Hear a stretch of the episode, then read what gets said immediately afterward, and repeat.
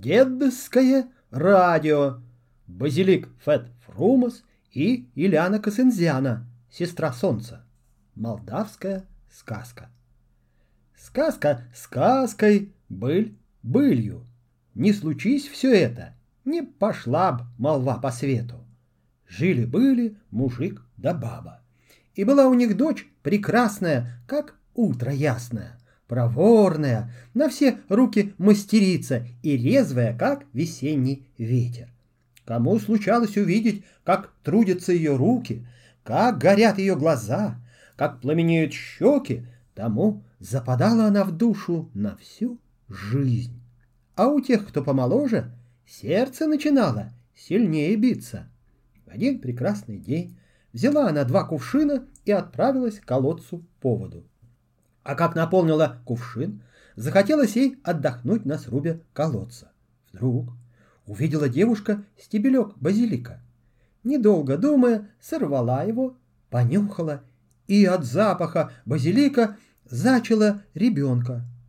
Принялись родители девушку до того бронить, да поносить, что свет ей стал немил, и порешила она убежать, куда глаза глядят. Собралась тихонько от всех, ушла, и след ее простыл. Со страху, да от обиды горючей, шла девушка и шла без роздыха, пока дошла до леса дремучего и наткнулась там на пещеру. Подумала она отдохнуть в пещере, и только порог переступила, а навстречу ей выходит, похашливая, да покряхтывая, старый-престарый дед. — Что ты за человек? И как сюда попала? — спрашивает ее старик, поднимая костылем нависшие на глаза брови. Заплакала девушка, застонала, а потом и рассказала, что да как случилось и почему она в его пещере очутилась. Услышал старик ее рассказ, утешил теплым словом и уговорил пожить в его пещере. Так они и жили, девушка горе свое тешила, а дед — старость. По утрам к пещере подходили три козы. Старик доил их, и этим они кормились. Вот пролетело время, и девушка родила мальчика. Искупали они его в утренней росе, чтоб никакое зло к нему не пристало. Провели над ним огнем и железом, чтоб невредимым мог пройти сквозь всякие тяготы и всегда оставался бы чистым и ясным, как солнышко красное. Затем мать прочла заклинание, чтобы он был отважным, а дед пошарил по темным углам пещеры, достал палаш и палицу, оставшиеся ему от дней молодости, и подарил их младенцу, чтоб служили ему службу добрую. Немного на крестинах пили доели, зато было много радости и веселья, и пожелали они мальчику счастья в жизни. Нарек его дед именем Базилик, от стебелька базилика, а мать еще добавила имя Фет Фрумос. Очень уж красивым казался ей сын драгоценный. Вырос базилик Фет Фрумос, начал ходить на охоту дальнюю, по кодрам и дубравам, и заходил все дальше и дальше, сколько глаз видит. Однажды дошел базилик до одной долины, и как глянул вдаль, показалось ему, будто видит обширное зеленое озеро, в котором солнце купается. И как подошел ближе, то увидел дворец из чистого золота и жемчуга, сиявший над бескрайним зеленым лесом, густым, точно щетка. Впервые в жизни увидел он красоту такую и, поправив за поясом палаш и палицу, отправился прямо ко дворцу. Шел он недолго, и вот переступил порог дворца. Окна и двери открыты. Но ни во дворце, ни около него не видно ни одной живой души. Прошел он по всему дворцу из покоя в покой. Вышел во двор, опять огляделся вокруг. Никого. И вдруг слышит базилик, загудел лес, затрещали деревья, тут вышли из лесу семеро драконов пристрашных. Головы козлинные, копыта ослинные, пасти волчьи, глазищи полные желчи. Как увидели базилика Фет Фрумаса, бросились к нему. Но Базилик обнажил палаш, и только кто из них шагнет за порог, он его тюк, и голова с плеч долой. Покатились головы по полу, точно срубленная капуста. Так он одного за другим обезглавил шестерых драконов. А как вошел седьмой, не взял его палаш. Бил его базилик острием и плашмя по шее, по голове, колол в самое сердце, ни в какую. Тогда базилик Фетфрумас схватил свою палицу, завертелся дракон и стал отступать, то и дело головой на стены натыкаясь. Добежал до девяносто девятой комнаты и спрятался в каменной ступе. Запер его базилик, положил ключ за пазуху и, довольный тем, что доброе дело сделал, ушел во свояси. Вернулся он с радостью великой в пещеру и говорит матери. «Отныне, мама, будем жить в другом месте. Оставим пещеру. Нашел я большой и прекрасный дворец». Обрадовалась мать, пошла с базиликом во дворец, из золота и жемчуга сделанный, и зажили они там хозяевами. «Вот», — молвит базилик Фетфрумас, — «все это наше, но гляди, ни за что не открывай дверь в последнюю комнату. Там еще один дракон остался. Будь спокоен, сынок. Уж коли хотел он съесть тебя, то я сумею держать дверь на замке.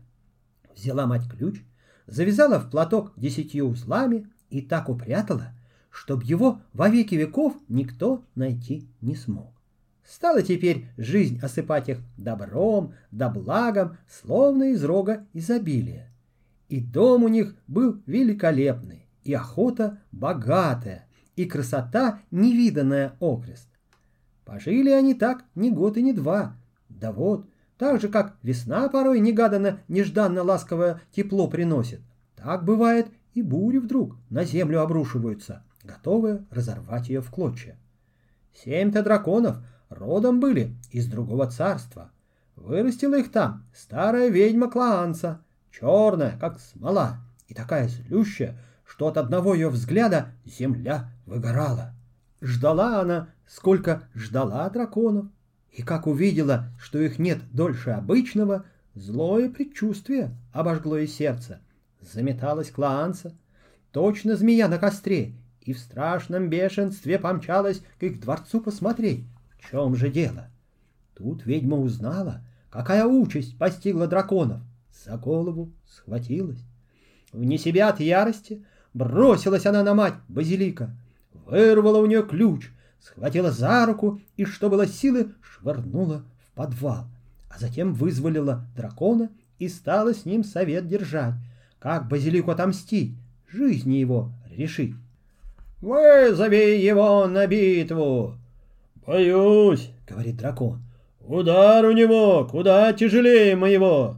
Я бы так рассудил. Лучше нам уйти отсюда по добру, по здорову, на глаза ему не показываться, а то не сдобровать ни мне, ни тебе. Коли так, положись на меня, доведу я его до того, что он в нору змеиную полезет, сам смерти искать будет. Сказав это, спрятала она дракона, а сама закружилась волчком и приняла облик матери базиликов от Фрумаса. Потом притворилась, будто страдает и мучается болезнью тяжкой, и стала его ждать. Прошел день, прошло два, и вернулся базилик Фетфрумас с охоты. Едва он порог переступил, ведьма принялась стонать и причитать. «Горе мне, мальчик мой, ушел ты, точно в воду канул, не подумал поскорее домой вернуться, а я захворала тяжко, и некому было мне на помощь прийти. Была у меня хоть капля птичьего молока, я бы сразу корь прогнала и на ноги встала». С печалью великой выслушал базилик Фетфрумас весть о тяжком недуге матери, взял кринку и, обнадежив мать, что скоро вернется, ушел искать птичье молоко. Шел он по горам, шел по долам и дошел, наконец, до какого-то дворца. Постучал в ворота, а из них голос девичий раздается. «Коли ты добрый человек, заходи! Коли худой, проходи, а то у меня есть пес с железной шерстью с остальными зубами. Войдешь ненароком, в клочья разорвет». «Добрый, добрый я человек», — ответил Базилик Фетфромас. Отворились перед ним врата. Увидел он дом с открытыми настежь дверьми и окнами и вошел. В доме том увидел он девицу невиданной красоты. «Что привело тебя в наши края, добрый молодец?» — спросила его девица. «Птичье молоко ищу», — ответил молодец. «Сколько живу на свете, не слыхала я о еде такой, ни о таком снадобье. Но раз ты добрый человек, сделаю я тебе и добро, узнаю. Чуть попозже отправлюсь к моему брату, Красному Солнышку. Он-то знает, где что находится на свете. Вот как попал Базилик Фетфрумас к Ильяне Косензяне, сестре Солнца. Попозднее, когда свалила путника усталость, пошла Ильяна Косензяна к брату и стала его расспрашивать. «Не знаешь ли, братец, где можно найти на свете молока птичьего?» «Далеко, сестричка, далеко отсюда молоко птичье. Много недель надо идти туда, все на восток, к Медной горе но добыть его все равно нельзя, потому что птица эта чудище невиданное. Каждое крыло у нее точно облако, а как поймает кого вблизи, так и тащит к себе в гнездо и отдает птенцам на растерзание. Жалость и страх охватили сестру солнца при мысли о судьбе путника, который шел на верную гибель, и решила она ему помочь.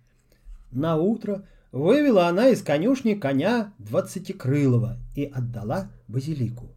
«Возьми, добрый человек, коня, сослужит он тебе службу добрую, из беды выручит.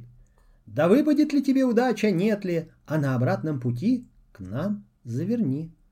Хотелось базилику Фатфромусу сердце свое положить к ногам этой приветливой и прекрасной девицы. Отблагодарил он ее горячо, вскочил на коня и двинулся в путь дорогу. Ехал он, ехал через горы, через долы, по тропинкам тайным, по лесам бескрайним, пока увидел вдали что-то вроде медного вала. Стал приближаться, а вал все рос, дорос, в горку перерос, а из горки в огромную гору. Когда очутился базилик у подножья медной горы, то увидел, что она вершиной небо подпирает, Такую гору не часто увидишь. Оглядел базилик Фетфрума с гору, смерил ее взглядом от подножья до вершины и только тогда заметил высоко в небе огромную птицу с крыльями, точно тучи. Тогда базилик Фетфрумас натянул поводья и погнал коня вверх. В мгновение оказался он на вершине горы. Глянул и такое диво увидел. Сидят в медных гнездах еще не оперившиеся птенцы, каждая величиной с буйвола, и от голода воют наперебой. Огляделся базилик Фатфромус вокруг и, найдя расщелину в медной скале, спрятался в ней вместе с конем. Немного времени прошло, прилетела птица, стала облетать гнезда, птенцов птичьим молоком поить. Подлетела к гнезду, вблизи которого спрятался базилик Фатфрумус, а тот, набравшись смелости, протянул кринку, и птица налила в нее молока.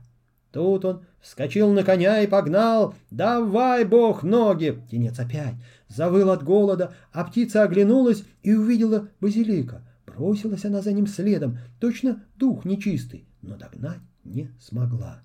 У нее-то была только одна пара крыльев, а у коня базилика шесть. Вот он летел куда быстрее. На обратном пути поехал он снова, через горы, через долы, по тропинкам тайным, по лесам бескрайным, пока добрался до Иляны Косензяны. Та его радушно встретила и пригласила остаться передохнуть. Поел, попил базилик Фетфрумас и спать улегся. А Косензяна, зная, как обстоят дела, спрятала птичье молоко и вместо него налила в кринку коровьего. Проснулся базилик Фетфрумас и, взяв свою кринку, молвит. «Добра ты ко мне, сестрица! Хорошо мне почивать у тебя в доме, да лучше будет в пути дороги. Меня ведь матушка хворая ждет, не дождется. А Косынзяна ему в ответ. Что ж, Витязь, доброго тебе пути, да и к нам иной раз не забудь зайти. Поклонился ей Базилик Фетфромос, распрощался и уехал. Подъехал ко дворцу, Ведьма волчком завертелась, будто кто огненными стрелами ее пронзил. Учуяла. Бросилась в постель, застонала, заохала, будто и впрямь при смерти. «Хорошо, что ты вернулся, сыночек милый. Ох и долго же я тебя ждала. Принес ли мне лекарство?» «Да, принес», — ответил ей базилик Фатфрумас и протянул кринку. Ведьма приложила кринку к рту и все молоко вылокала. «Спасибо, милый сынок, теперь вроде легче стало». Затем улеглась она спать, да только глаз не сомкнула, все думу думала. Куда бы его услать так, чтобы помину не осталось? Подумала, сколько, подумала, да вдруг прикинулась, будто просыпается еще более страждущий, заворочилась, застонала. «Ох, сыночек, мой милый, опять меня болезнь скрутила, и снилось мне, будто я выздоровею, коли покушаю мясо дикого кабана. Что ж, пойду я, мама, раздобуду такого мяса, только бы ты выздоровела. Скочил он на коня и пустился в путь дорогу. Ехал, ехал, пока опять не приехал к Иляне Косензяне. «Рада гостям?» «Рада, с дорогой душой принимаю». Присел он отдохнуть и стал рассказывать Косензяне, какая новая беда на него обрушилась. Не знаешь ли, где мне найти дикого кабана? Опять мою матушку хворь одолела. И говорит она, что только мясо дикого кабанчика ее спасти может. Я-то не знаю, но ты пока отдохни, а вечером я выпытаю у брата моего солнца. Он уж наверняка знает, ему наверху там все видно и все ведомо. Остался базилик Фетфрумас ночевать, а под вечер Уложив лучи свои на покой, пришел отдохнуть и брат Иляны. Пошла Косензяна к солнцу, стала к нему ласкаться да выведывать. Слышала я разговор о диких кабанах. Не знаешь ли ты, в каком краю света они водятся? Далеко, сестрица, далеко отсюда. Все на север путь, за цветущим полем чистым, в большом лесу тенистом. А как там достать кабаната? чтобы поджарить. Никак этого сделать нельзя, сестрица. В те кодры, где они живут, и лучи мои пробиться не могут. Не то, что нога человека. Я это вижу их только в полдень, когда они выходят на опушку в болоте поваляться. А зубы у них острые, кто бы ни подошел, раздерут в клочья. Иляна Косынзяна слова эти передала Базилику, а тот — зная теперь, куда путь держать и что ждет его впереди, сел на коня и уехал. Ехал он, ехал через горы, через долы, через реки овраги, проехал поле чистое и доехал до леса тенистого. Заехал он в лес, а там тьма такая, словно в преисподней. Слетел конь, поднял его выше самых высоких деревьев. И тут Базилик увидел болото, о котором говорила ему Косензиана. Солнце как раз подходило к полудню. В лесу раздалось громкое хрюканье, и стали выходить кабаны в грязи поваляться. Высмотрел себе базилик славного кабанчика. Вскочил ему на спину, оседлал и давай бог ноги. Как схватятся кабаны, а ну за ним гнаться, поймать норовят, землю едят, не будь у базиликов от Фромаса коня такого резвого, пришлось бы ему здесь костьми лечь. Подхватил он кабана, на коня его закинул и сам в седло вскочил. Теперь конь под ними играл. Сам базилик Фетфрумас песни напевал, радовался, что и это дело довел он до благополучного конца. На обратном пути завернул он снова к Иляне, к Сензяне, и, как прежде, остановился у нее передохнуть. Сестра Солнца заменила его кабана простым, домашним поросенком, а потом, не подавая виду, приветливо проводила в путь дорогу. Вернулся базилик Фатфрумас домой. Увидела его ведьма и так зубами заскрежетала, что искры посыпались, да тут же взяла себя в руки и встретила его, притворяясь смертельно больной. «Ох, сыночек, милый, спасибо, что довелось еще разок увидеть тебя. Задержался бы еще немного, не застал бы меня в живых. Забей скорее кабана и дай мне мясо отведать. Базилик Фетфрумас заколол кабана и сжарил на углях, подрумянил хорошенько и дал ей отведать. Вот теперь будто легче стало, и в глазах посветлело, притворилась ведьма, будто оживает. А когда села все, опять заохала еще пуще прежнего. Ох, сыночек милый, бедный мой мальчик, хлебнул ты уже горя в дорогах дальних, но коль хочешь, чтоб я и впрямь от хвори избавилась, поезжай еще разок. Опять мне хуже стало, и коль не привезешь мне живой и мертвой воды, не вырвешь из когтей смерти. — Так я поеду, мама, — ответил Базилик Фатфрумас и пустился в путь дорогу. Ехал он, ехал, приехал к Иляне Кассензяне и стал горько сетовать. Никакие снадобья матери моей не помогают. И велела она мне привести мертвую и живую воду. Не знаешь ли ты, где воду ту искать, какими путями достать? Погоди, малость, отдохни, может, помогу я тебе и на сей раз. Пошла она под вечер к брату своему, который только-только присел с дороги. Братец солнце, тебе с неба вся земля видна. Не знаешь ли ты, в каком краю протекает мертвая и живая вода? Далеко, сестрица, далеко отсюда, за три девять земель, за три девять морей, у владычицы полей. Но сколько людей за этой водой не ходило, никто живым не вернулся, потому что стоит там на рубеже дракон свирепый. Зайти в царство дает, а выйти не пускает. Мало того, что выпивает воду, а из смельчаков решает жизни.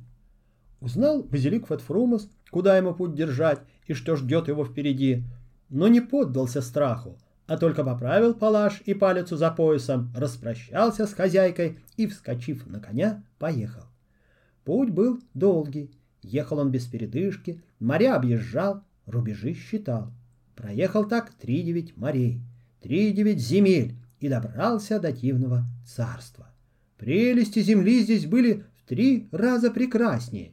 Нигде ни единой сухой веточки, ни единой полегшей травинки. Все бурно росло, пышно цвело, богато плодоносило. Шел он по царству, душа от всего виденного радовалась, и дошел до двух скал, из которых били два ключа. «Вот они, ключи, которые мне нужны», — подумал Базилик Фатфрумас, и, чтобы удостовериться, поймал мотылька, разорвал его в клочья, потом окунул в воду одного ключа, и мотылек склеился, окунул в воду другого, и мотылек ожил. Обрадовался богатырь, набрал в две баклаги воды из ключей и повернул в обратный путь. Но едва он добрался до рубежа царства, как деревья вокруг затрещали, словно от бури, Небо потемнело, и вырос перед ним, зло помахивая хвостом, дракон десятиглавый. Базилик Фет Фрумас схватил в одну руку палицу, в другую палаш, и только дракон протянул к нему одну из голов, ударил по ней палицей и палашом отрубил. Со второй головой тоже так, с третьей тоже. Увидел дракон, что конец его близок, взвился к небу, но конь богатыря взлетел еще выше — отрубил базилик Фатфрумус все десять голов и поверг дракона на земь. Теперь он спокойно поехал дальше и прибыл к Иляне Косензяне.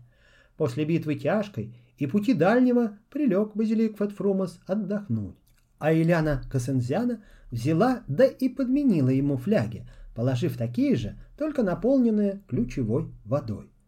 Базилику Фатфромасу и в голову не пришло заподозрить в чем-то Ильяну Косензяну, которая ему столько раз помогала.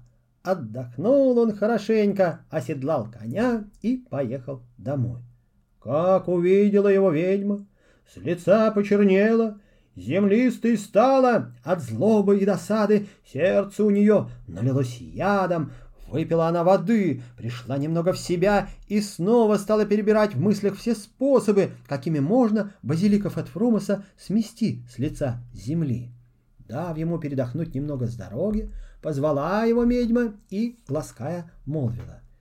«Милый сыночек Базилик, сколь ходил ты по путям дорогам, поистратил, небось, силушку.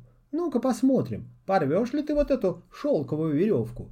и, достав веревку шелковую, обвязала ею. «Ну-ка, поднатужься, милый, посмотрим, не рассеял ли ты силушку свою по белу свету, по дорогам нехоженным». Напрягся Базилик Фатфрумас и разорвал веревку в клочья. «А теперь Давай посмотрим, порвешь ли ты две веревки. Порвал базилик и две веревки. Есть еще, есть силушка молодецкая. Да, посмотрим, вся ли она осталась. И, сказав это, опутала его ведьма тремя веревками шелковыми. Поднапрягся базилик Фетфрумас, рванул, ничего не вышло. Поднатужился еще раз. Тяжко сдавили веревки ему мышцы. В третий раз собрал он все свои силы и как рванется, врезались ему веревки шелковые в тело до самой кости, а целы остались. От радости старая Клаанца закричала — «Эй, дракон! Где ты там спрятался? Беги сюда! Разделайся с базиликом Фетфрумосом!» Дракон заржал от радости, покинул свой тайник и, схватив палаш, изрубил Фетфрумоса, что твою капусту. Потом собрал все кусочки рваные десаги, перекинул через седло, отстегал коня кнутом и ликуя крикнул «Гей, конь дурной, где возил живого, повези мертвого!» Помчался конь, точно призрак. Земля под копытами загудела и направил свой бег туда, где вырос, где его кормили и ласкали. Прямо перед дворцом Ильяна Косинзяны остановился. Косинзяна вышла на порог, но увидела не путника, пожелавшего отдохнуть с дороги, а коня своего в мыле и в пятнах крови. В горе бросилась она к коню, сняла десаги и узнала в них останки базилика Фатфромоса. «Гей, гей, бедняга, вот какой смертью они тебя убили!» — запричитала она и стала складывать кусок куску, пока не сложила базилика Фатфрумоса таким, каким он был прежде. Сделав это, побежала в кладовку, принесла мертвую и живую воду, поросенка дикого и молоко птичье. Где не хватило кусков тела базилика, сложила она по кусочку мяса кабана. Потом окропила мертвой водой, и все кусочки срослись, а мыло живой водой, и богатырь воскрес. Вздохнул базилик Фатфрумас тяжко. «Ох, и долго же я спал!» «Эгей, милый мой, спать бы тебе вечным сном, коли меня бы здесь не было», — ответила ему Ильяна Косензяна и поднесла к его устам кринку с птичьим молоком. Базилик Фетфромас стал пить молоко и с каждым глотком сил набирался. А как выпил все, таким могучим сделался, каким не был никогда прежде. Скалу кремниевую мог бы одним ударом палицы в порошок раздробить. Поднявшись с земли и стряхнув с себя слабость, вспомнил базилик Фетфрумас, как поглумился над ним дракон, схватил палаш и помчался ко дворцу. Дошел до дворца и видит, сидят за столом ведьма с драконом и весело пируют, а в стороне стоит с салфеткой в руках его матушка и прислуживает им. Как вошел базилик Фатфромас в трапезную, угаден, будто пропасть под ногами разверзлась. Молодец, затопил печь медную и сжег их дотла, чтоб и следа не осталось от поганых ни на земле, ни на воде, ни под черной тучей, ни под горной кручей. Потом обнял Фатфрумас мать свою и утешил ее ласкою сыновней.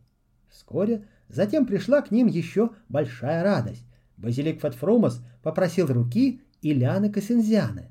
Собралось народу, видимо-невидимо, и сыграли они свадьбу развеселую, а во главе стола сидел сам братец Солнце, выпивал жбаны до дна, счастья всем желая, радость всем давая, веселье и пенье порою весенней.